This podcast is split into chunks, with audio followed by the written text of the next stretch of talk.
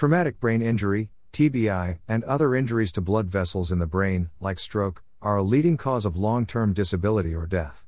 Researchers at the National Institute of Neurological Disorders and Stroke, NINDS, part of the National Institutes of Health, have found a possible explanation for why some patients recover much more poorly from brain injury if they later become infected.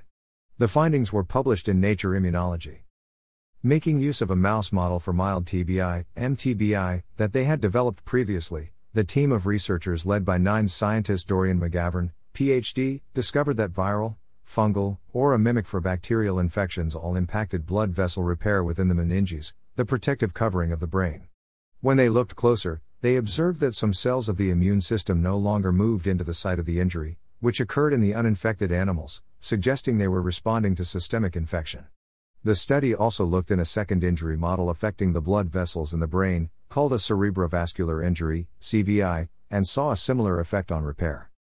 Evolution prioritizes mobilizing the immune system to fight off infection over repair, said Dr. McGavern. Because the body is dealing with a greater threat, Cells that would normally repair the damaged blood vessels in or around the brain are needed elsewhere. This change in priority for the immune system is not permanent, as infected mice were able to eventually repair the blood vessel damage at a later time compared to uninfected mice, unless a second infection was encountered. This timing is especially critical in the case of CVI mice, because the delay in response produced by infection led to permanent cognitive dysfunction and damage to the brain tissue. The repaired brain blood vessels, which are normally very well sealed, remained permanently leaky. The presence of infection causes the immune system to take a break from repair while it fights off the virus, said Dr. McGavern. In the case of mild TBI, this seems to be okay, but when you have a large vascular injury in the brain itself, like a stroke, every minute counts. These findings highlight the utmost importance in quickly identifying and treating infections in patients. Although the presence of infection was affecting the immune system's ability to respond to MTBI, the exact cause remained unknown.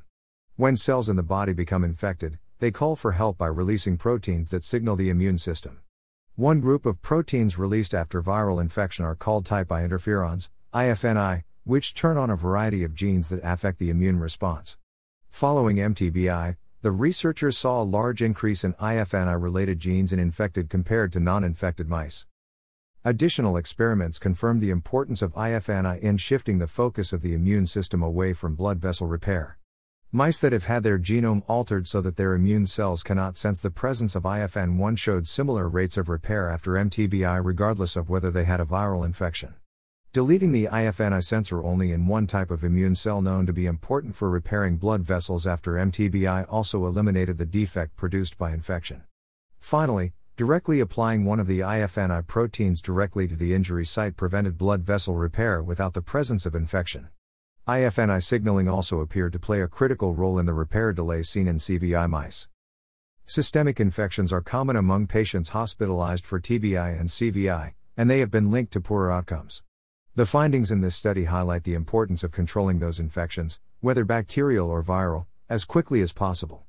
This is especially true for CVI patients, as a delay in repair can lead to permanent damage to the brain. This study was supported by the Intramural Research Program at NINDS.